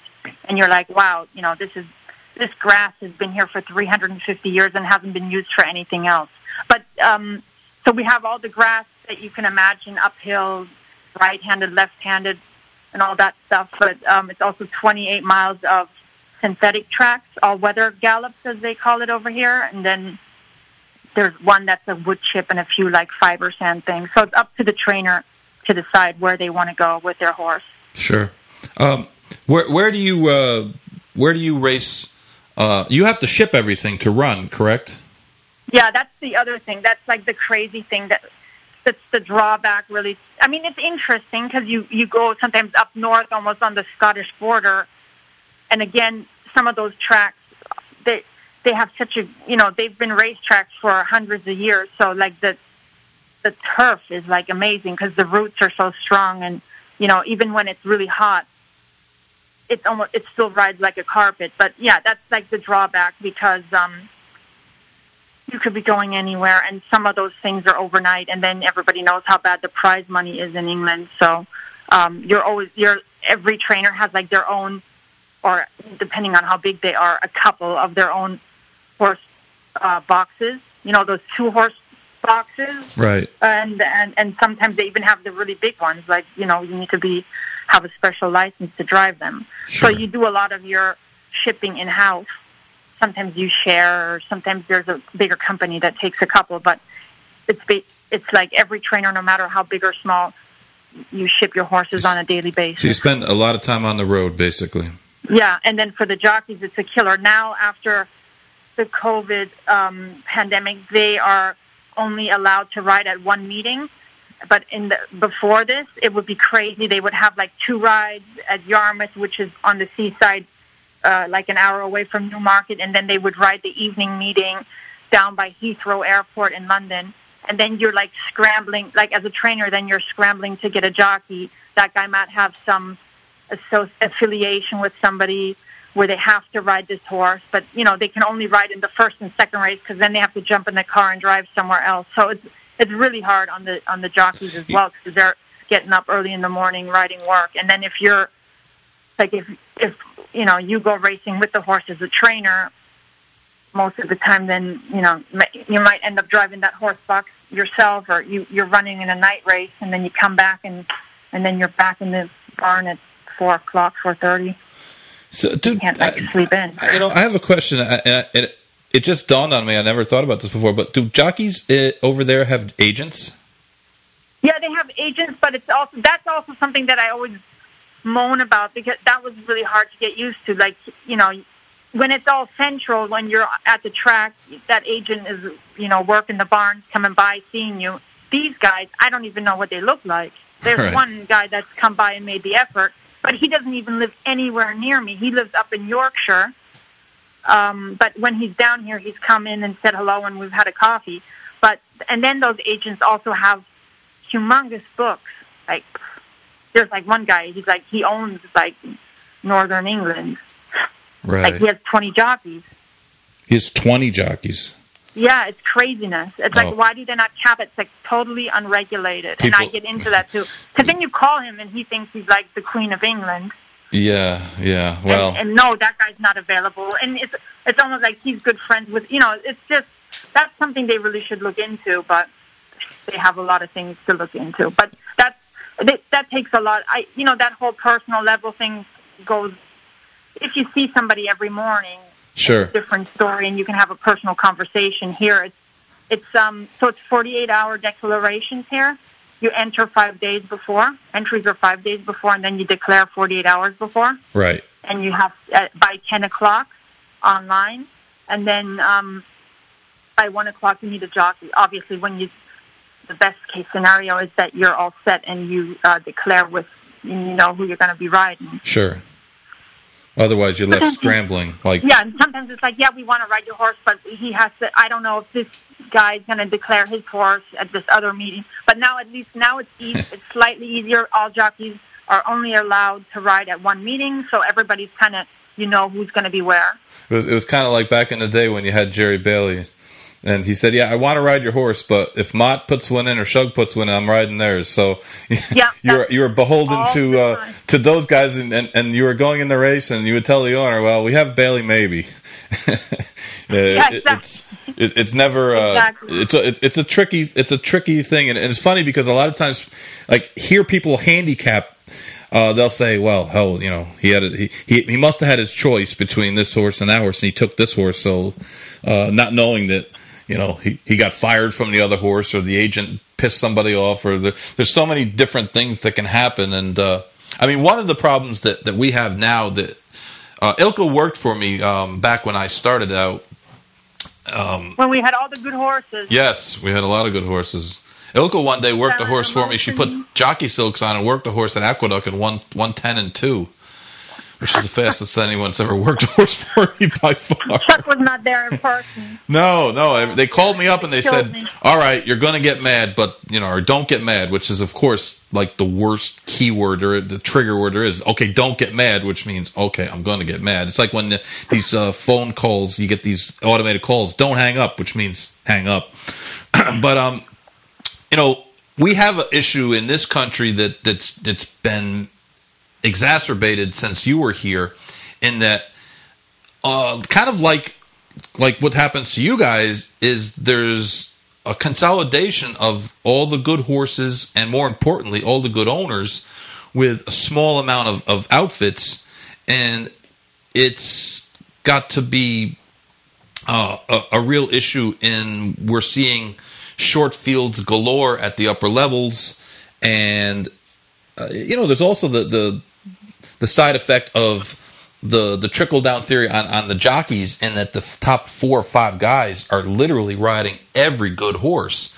And it used to be you had a top eight or nine and now outside of the top four or five it really is a big drop off because those guys are riding for first call for these you know these powerful stables. And they literally have a horse for almost every one of these races but everyone else has nothing and and that's Yeah, that's an yeah, issue yeah. that that we have here and that's why I think one of the ideas behind a system uh, and, and certainly uh, we're not that concerned about uh, Chad, Chad Brown and Bob Baffert uh, dominating the claiming races because they- they're not that involved. And most of the time, when they put them in a claiming race, they're they're probably hoping that they don't. They're probably hoping that they win and, and, and no longer own the horse or you know no longer train the horse after the race. But the the the secondary issue is these these claiming stables, these really big giant claiming stables that have a lot, tons of money, and they have um, you know tons of horses, uh, where where they're just dropping horses and kind of bashing people over the head with their their numbers, and it, it, leads to a lot of short fields, and it leads to a lot of short price favorites, and uh, neither which of is is is a good thing for the health of the business. So. Uh, you know, some of the ideas that we've kicked around for years is something similar to what you guys do with the, the handicap system. Though I, I know from conversations with you, the handicap system that you guys uh, have in, in, England, which I guess is not that dissimilar to, to what they have in Australia, because Murray Johnson was on early and, and he was talking about uh, how they do it in Australia. But, yeah, the um, English would say they are there. They invented the handicap. they English would say they're the ones that you know Australia is emulating theirs. Yeah, I know. I, you know, I know. We all kind of uh, broke off from you guys over there, but um, you know, like like ex- explain. Uh, you know, we've had this conversation a million times. People over here sometimes get European inf- uh, infatuated, and they think that every horse in Europe is sound and doesn't bleed and doesn't need medication, and and they, they all can race three times a week, and and everybody's chummy and buddies, and and uh, yeah, they don't yeah, see the, the the you know they they just watch Royal Ascot and they watch the Queen and they watch you know those type of horses and and they don't realize that that's that's not uh, an everyday race card over there, and, and just kind of describe some of the issues that that you have um, with the handicap system that, that that's in place there. Yeah. Okay. Cool. Um, first, I was just going to say one more thing with the like good horses make good riders and good trainers. You know, so it's always like when when everybody's just like giving the guy 350 horses and how you're supposed to prove yourself, and it's only one jockey rides. But anyway, yeah, handicap for me, like I always, to me, like the handicapping system means you have to lose and to be able to win, basically all the time. So I don't, I don't know why anybody would be in favor of it because you have to, you have to lose. If you have a mediocre horse and you start it, you have, so you have to run. You know the base, the basics are covered, right? You need to run three times to get a mark unless you win first time out. If you have a two year old and you win first time out, usually you can't get a mark because the handicapper doesn't have a handle on like the competition yet. But let's say you have a three year old and needs three runs, then you get your handicap mark. But if, if you like kind of figure out in the morning this isn't going to be a superstar, then you kind of, you know, logically speaking, you want to have a low handicap mark then again, everybody wants to train the Royal Ascot horse, but that's right. you know everybody wants to have those horses. But um, so a low handicap mark will get you in an easier race. Yeah, but here's the but. First of all, that takes time and money because you you know unless you can run them like three times in a month, you know what I mean. And sure. that usually does. You know, all those things usually don't happen. And then you have these specialists. If you go back and you look at a few races, I can tell you some names now first three runs, the horses were went off at 150 to one, 100 to one, something like that, 80 to one, three times, and then sure. um, first time in a handicap, three to one. So, so they suddenly so just got better. Yeah, and then they win because right. they've been. So you kind of to do that kind of thing is so you have a few specialists where they always say, "Oh, this guy's genius has hundred, oops, he has hundred thousand dollar horses." that then um, that he put so he has like something with an engine already. So if you have like a lowly rated horse that's running in its right grade, you might be bumping into this monster that's not even supposed to be in that grade, and then everybody says what a genius the guy is because right. he ran him three times over the wrong trip. Right, um, right. So, whatever. So, so I, I had asked Murray about that. I said, what, what, what if you had a a, a uh, a, a 2,000 meter horse and you, and you ran him twice in five or uh, uh in uh, thousand meter races, knowing that the horses would get bad. Uh, would get bad race, you know, wouldn't run very well because it was half the distance he should be running. Would that affect the rating? He said most of the time, no, it, it, it wouldn't affect the rating. They would just kind of ignore those races because that's not his main trip. So when he went back to the his actual best distance, he, he would probably maintain his his his rating of before. Do you yeah, get, do you have access to the handicapper? Like, can you question them, or is it is it they live in an ivory, ivory tower? They make the decisions and, and that's final. Oh, you can call them and, and like sometimes you think you you you feel like you've been unfairly, you've gotten an unfair mark, and you can call them and say, listen, why did you give me um, now I can't get into that race. Like usually you call them because they gave you a rating that you think is too high. That's Mhm. why you would call.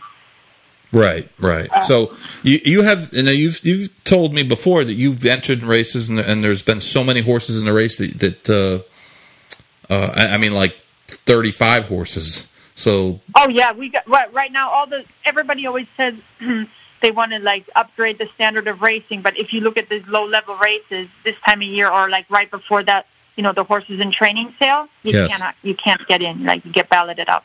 Even they split the races sometimes. There's always like certain times of the year where it's like where it always happens, but um, of course this year is even more special, you know. But um, sure. um, you have you, they'll have Are you are you still here They'll write a card and they'll have like they'll even be like a system where it'll be Did like I lose her, Casey? First preference. Oh, no, there- you're back. Race is, Yeah, Oh, you you you fa- you faded out for a second. oh, I oh sorry, I said they'll write like a card and you'll enter in a race and they'll even say this this race is first preference to divide because there'll be like one or two slots. th- th- You know, you'll know which race car which which race meeting will um, split a race. Right. It always right. depends on media rights and what they're airing and, Sure. and time of day. Ha- have, so, you, um, have you ever raced in a selling race? in um have we raced in one? No, we haven't. Because they have over here they have claiming races and selling races. I've run in some French claimers. Like French prize money is so much better than in England. Right. And English racing is calling me up. Right. Um, yeah. Um and um so it's sometimes it's worth it to go over to France to run in a claimer. Sure. But they have they here they have so a seller is when you can um the winner gets auctioned off like like as if it's like um like the winner circle becomes like the auctioneer ring right. Only the winner though. and but everybody else in that race is in for for um set tags Okay. Okay. So like maybe the selling race, everybody would be in for say twenty thousand, except the horse Yeah, that won. They have an auction for him in the winner circle after the race. yeah and and he might then even go for less than everybody else is in because like the the starting point of that of that auction is lower than, Right. than the advertised price Right. That that that so that's, that's a uh, seller, and then a claimer is a claiming race where you're um, the weight is usually like a handicap claimer. So you, so um, the weight that you the more weight you carry, the higher your price. Yeah, yeah. So you can kind of say, I want to put this horse in for 18 or whatever, Right. and, but then that's what you have to carry. So Well- those can come up pretty tough. Yeah, I can You can, imagine. you can bump into some competition there. Sure, and I, I think th- that that's very common. I think one of the problems that we're having, and the and the the, the guest that was on before, Paul Matties, who's a professional handicapper and an owner, his his worry about trying to come up with a system other than claiming is that Americans aren't used to dealing with weight. Weight is not much of a factor anymore. We don't have very many handicaps, and uh, the spread is very small when we do. So it, it would be a little unusual to see American horses suddenly carrying 132 pounds versus other horses carrying 118 pounds, and and, and that's something I, I, I kind of agree with that it would have to be eased into. Uh, I think if we started telling people that their 10 claimers are going to carry 134 pounds because they're running against eight claimers, it, it, might it might cause a lot of consternation. But um, Ilka, I, I appreciate you uh, taking time out of your night to, um, to join us, and uh, I, I'd certainly love to have you back on uh, on, an, on another show. And uh, if the if we're ever allowed to travel out of the country, uh, I'd love Oh, to come back yeah. to the Newmarket sale. That, that was that was a that's a fun sale. That that, that is the most fun I ever had uh, uh, buying Yeah, horses. come and visit anytime, please. And and as soon, uh, as, soon as Mr. Trump allows us out of the country again, we'll, we'll be uh, I'll be over. Yeah, cool. And I am still I need to have a runner in Saratoga. I hear you. We'll get one. All right. Great. Ilka. Thank you Thank so much for having me on the show. Thanks for being on. Bye. Take care. Bye. That that's Ilka Gonsera Levesque, I believe her her last name is uh, trainer in England. Uh, that was that's interesting to, to to know that seller races only the winner gets auctioned off, and everyone else is a set price. I, I did not know that. Um, our next guest and our final guest of the day is uh, Elizabeth Rogers from from Charles Town. Elizabeth is the racing secretary at Charles Town, and she certainly would uh, offer us a, a, a, racing official's perspective of of um, conditions and, and such. Um, Elizabeth, are you there? Yes, I'm here. Uh, very, very pleased to have you, uh, have you on the show. Um, Thank you. I, I, appreciate you for uh, thinking about me and asking me to join you. Certainly. You, um, how long have you been racing secretary at Charles Town? Yeah, so I picked up that mantle in uh, July of last year, actually. So it, it hasn't been too long. Um, prior to that, uh, I believe I want to say it was 2015. I moved into the assistance position uh, out there, or out here at Charles Town, and uh, I've actually been here at Charles Town since 2012. Eight years at Charles Town. I think you, you, they they should give you a medal or something.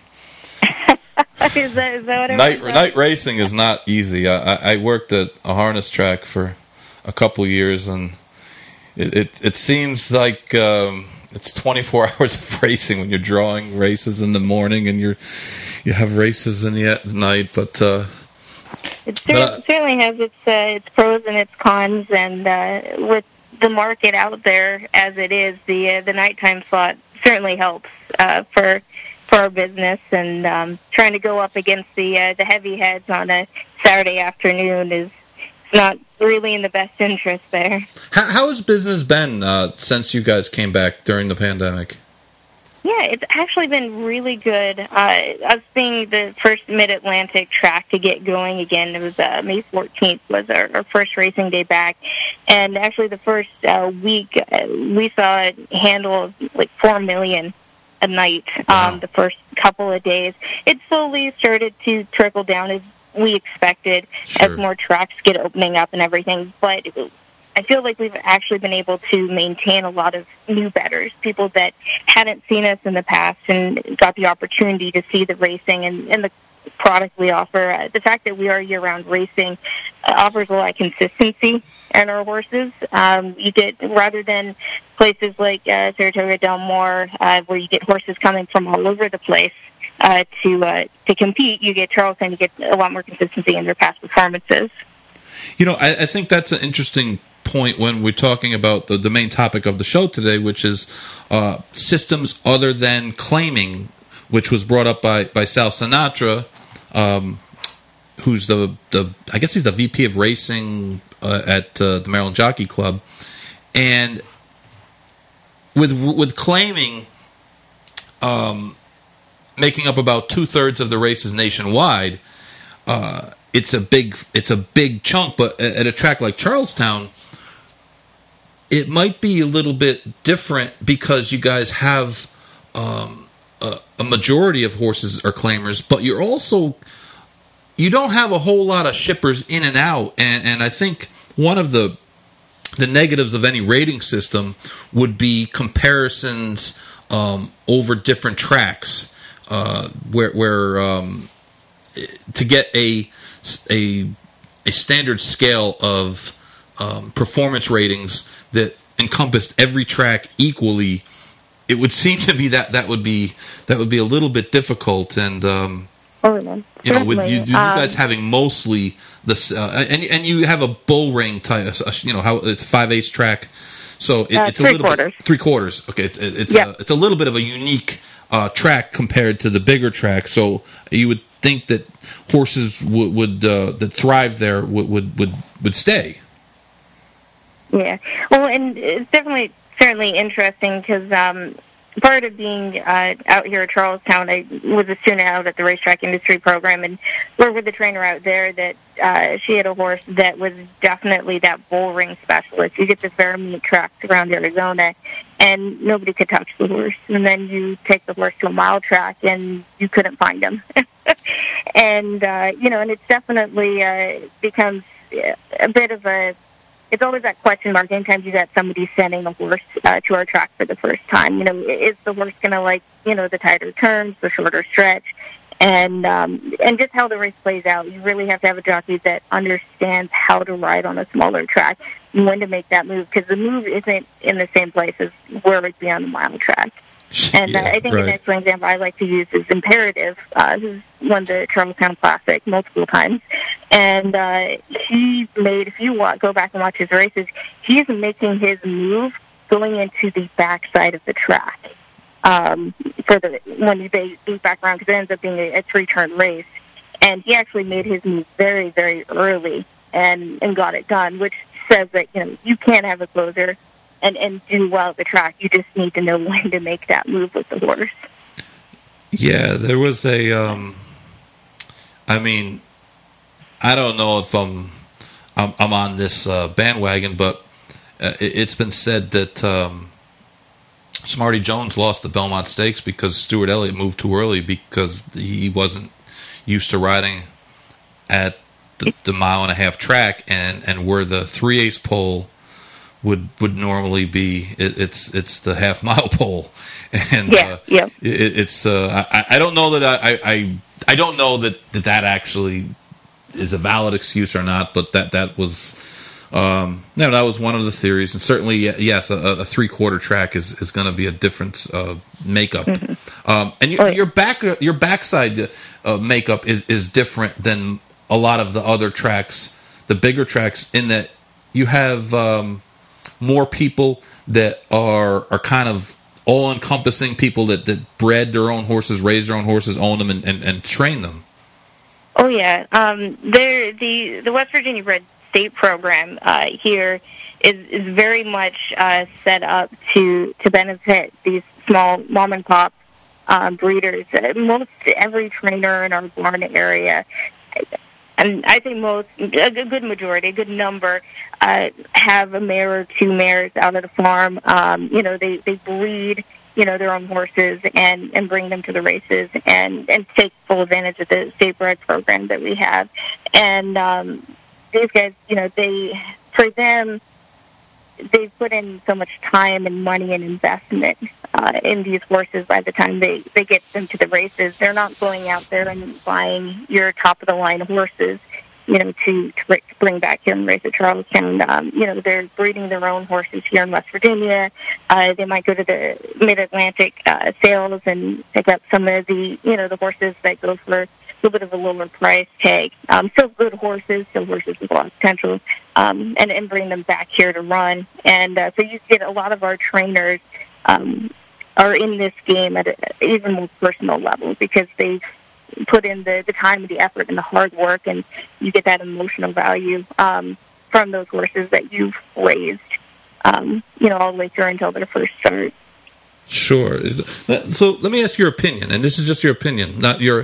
This is your opinion as, as Elizabeth, not as uh, racing secretary. But do you think that a system that didn't risk horses for a low taming, claiming price would appeal to those type of people, being that they have so much invested in them and that, that they raise the horses, that they they own the the the, the mother, they own the siblings, and uh, you, you know you hate to see a horse go out there um, first time out and, or second time out, or even third time out, and, and get claimed for seventy five hundred, which certainly wouldn't pay. Uh, would would would wind up being a net loss for because you, you just can't breed and raise a horse for no matter where you are for, for that kind of money. Do you think that would be appealing?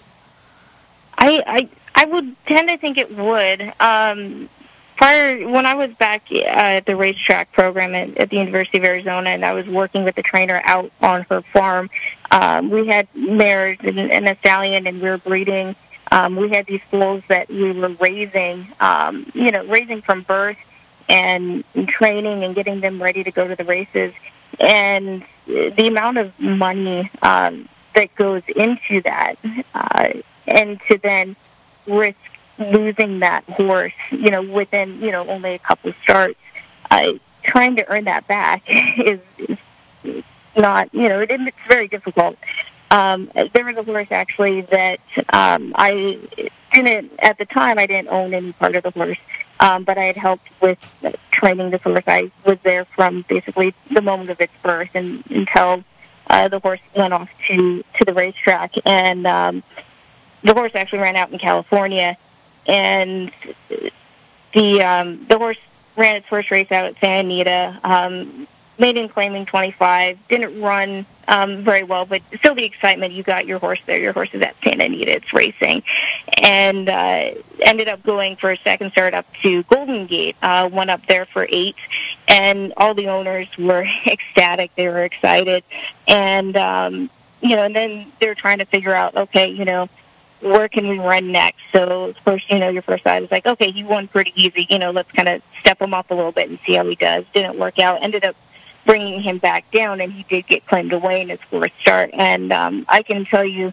right then there that uh, even though a lot of those owners bought in later, um, once the horse was already prepping for for racing as a two year old, um, a lot of those owners they they lost money on the deal. They had a lot of fun, but they lost they lost money, and uh, and it just shows how expensive and, and how difficult it can be if you're you know, a smaller organization or a smaller group of individuals to uh, to afford to, to play part of the game. And um, I think that's where it, it was interesting with the handicap system uh, that they employ other places, how that could potentially help protect these people's investments and, and give them a chance to actually earn that money back. Right, right. Yeah, it's it's uh it's it's expensive. I mean, listen, it raising horses at a lower level is not what your money manager or the person who uh, was in charge of your finances would probably recommend doing. But uh, I mean, there's there's certainly an attachment to the horse itself and, and to the, the family and to, to see the horse um, be born and, and raised and, and go into training and, and you know get their gate card and get to the races and do well. It, it certainly is a, um, it's really a, a process that, that, a lot of people enjoy and, and they understand it's going to be expensive. And it just would be nice that if we could give someone an alternative um, mm-hmm. to be able to, you know, to, to race their horse to a certain point. I mean, at a certain point, horses have to be competitive too. I mean, going out there and running last every time is is is not really you know that, that doesn't do anybody any good either. I mean, people, the, the, no one's going to bet on the horse. They get in the way, and they, they don't really have any chance. It gets to be, um, you know, the, those those aren't beneficial to anyone either. I mean, we we know field size is important, but it's it's better when field size is is big and the the horses, even the long shots, have some sort of of, uh, of a chance to, to be involved in, in on the board. But um, you would, of course, know that better than me, being that this is what you're doing for a living nowadays. But but um, uh, you guys have a big uh, a, a, big event that I was surprised. I'll be honest. I, I was surprised that. Um, I, I, was I wouldn't have, but I, I, should say I wouldn't have been surprised if you guys had postponed it this year. Uh, the do you have the Charles Town Classic coming up soon. Yeah, um, it's coming up uh, next next Friday, August twenty eighth. Uh, we actually take entries a week from today for the races. So uh, any of the listeners are interested, hopefully we'll have an overnight up on the up online by this time next week. Uh, but something unique uh, this year. Usually we run two graded stakes cards a year, uh, one in April, one in September and with everything going on and the delay, uh, made the decision this year for the first time to actually run both of our graded events on the same day. Uh, so we're going to have the Grade Two Charles Town Classic and the Grade Two, uh, Grade Three Charles Town Oaks uh, on the card. Uh, which we're we're looking forward to, and uh, we're getting a lot of interest from trainers. Um, the, po- feedback's been really positive, and really looking forward to it. I, I think it's going to be a good year for everybody in that. That, that that's really great. And uh, so, uh, familiarize me with the grading rules. You cannot run. Is it? Is it? You can take one year off, but then you have to run. Otherwise, you lose a grade, or, or are you in jeopardy of losing a grade if you don't run? Yeah. Um, I'm I'm a little fuzzy on, on some of the grading rules. I've, I've looked at it more I would think from a, a, listed standpoint with our, our state bred stakes and, and making sure that they're getting their listed status. Yes, they get black type. Um, yeah, it's. I, I would mm-hmm. guess this year. I mean, because it, it, wouldn't be just racetrack saying, "Well, geez, we're not going to run the race." It's it's uh there's so many circumstances beyond. I mean, every, everybody's basically oh. running for um, for less money. What, what I mean, Gulfstream yeah. is really probably the only circuit out there I, I don't know. I don't check everybody's purse levels all the time, but they handle so much, and, and we get so little from the casino here that um, that they're able to kind of maintain purse levels. But uh, I mean, Saratoga is the track that's running for reduced purse levels, and, and I know they they postponed some stake races this year, and um, Keeneland certainly uh, had had some uh, had some changes, having having to go to um, a five day meet as opposed to a, a three week meet. But um, it's it's good to see. Um, it's good to see that you guys are still uh, still going strong, and and uh, you know a lot of people Yeah. kind of downplay the small tracks, and to me they're important.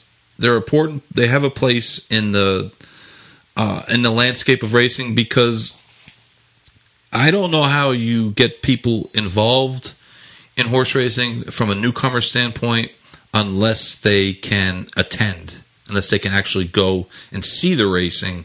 Um, and, I think the, the the smaller tracks give people an opportunity in, in places that aren't New York City or aren't Los Angeles to to be able to be exposed to racing. And I think that um, that as we continue to continue to consolidate, if we don't have tracks like Charles Town um, or some of the Texas tracks are running at nighttime, people are still going to bet something, and they might wind up betting something else. And I, I think it's important, and uh, that, that, that there's a a, a level I- too for horses to find.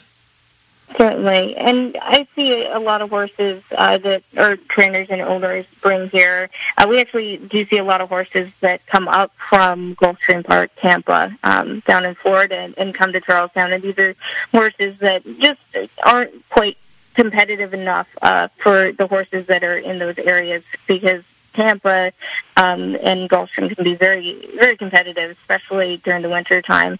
And uh, so you see a lot of horses that aren't quite cutting it uh, down there at Gulfstream, but then they come up here to Charles Town, they do just fine, um, and, and they're quite successful. And in some ways, you can kind of think of the, the various racetracks out there in the same way as the, the grading systems, um, and that, you know, yes, you know, we may not have your your grade one horses here all the time, um, but, you know, we do have horses that here that are coming in together that are at a, a similar ability level. You know, the the horses are, you know, they're healthy, they're happy, they're sound, uh, they're competitive, and and they can race competitively here.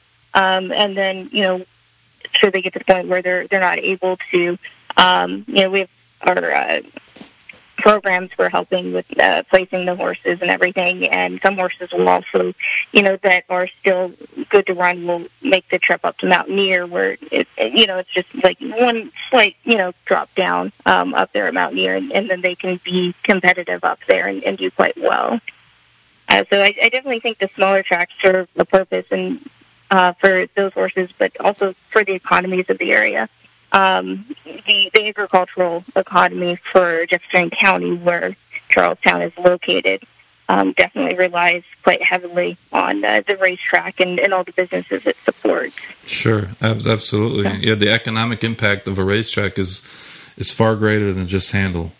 Uh, wh- what is the what's your schedule like for the rest of the year? Um, what, what are you guys planning on? Uh, like, do you have a, a plan going forward? Um, right now, uh, we're originally scheduled to run three days a week, um, and that goes through uh, not quite the end of October. Um, and then the original plan was to change over to four days a week. Um, right now, they're still talking about it. We've been fortunate enough thus far not to have the need to cut purses at all. Right. Uh, so that's you know always in the back of everybody's mind, making sure that uh, you know we can continue to to race at at the level that we are. Um, you'll notice on on the Charles Town Classic and the Charles Town Oaks that the purses did take a cut, and a lot of that motivation was to try to preserve the the overnight purse account uh, for the horsemen and and keep them going um, and, and keep them in, in business and running. Sure. Uh, so right now the plan is we'll we'll be changing over to four days a week in October. Um, of course, always subject to change depending on what goes on with uh, everything out there um, in the world today, and with the uh, the pandemic. But yeah, I, uh, I we're know it's we're uh, looking fairly strong at the moment. it, it's it's difficult to uh, to really have have not not that racing is really great at long term planning, but um, it, it's it's so difficult to try to figure out what's going to happen and and uh, you know so, so many ways. Uh, I, I, know like the Pennsylvania tracks depend on the on the slots, the casinos so much, and with the you know the consternation about opening them back up or opening them up at such a a, a, a small level that they're not able to do the the numbers that they were able to do. It, it just makes uh, it just makes it difficult to figure out, and uh, it's why it's why uh, your job is important because the better product you put out there, the more money gets handled uh, on the races, the more self sufficient we are, and, and, and less dependent on uh, on um, you know on the slots. But um, Elizabeth, I, I, appreciate you uh, taking some of your time out, and good luck. Um, hope your your big races go off, get full fields, and people bet a lot of money on them. And uh, love to have you back sometime. Thank you so much. I appreciate it. All right, Elizabeth. Thank you. Well, that wraps up today's show. We um, we had the four people from vastly different parts of the world, but uh, kind of an interesting topic. Uh, thank you, and we will be back next week on Going in Circles Live. This is the Going in Circles podcast, hosted by Horseman Chuck Simon. To become a sponsor, to suggest topics, or for questions, email Going in Circles podcast at gmail.com and log on to our Facebook page, Going in Circles Podcast.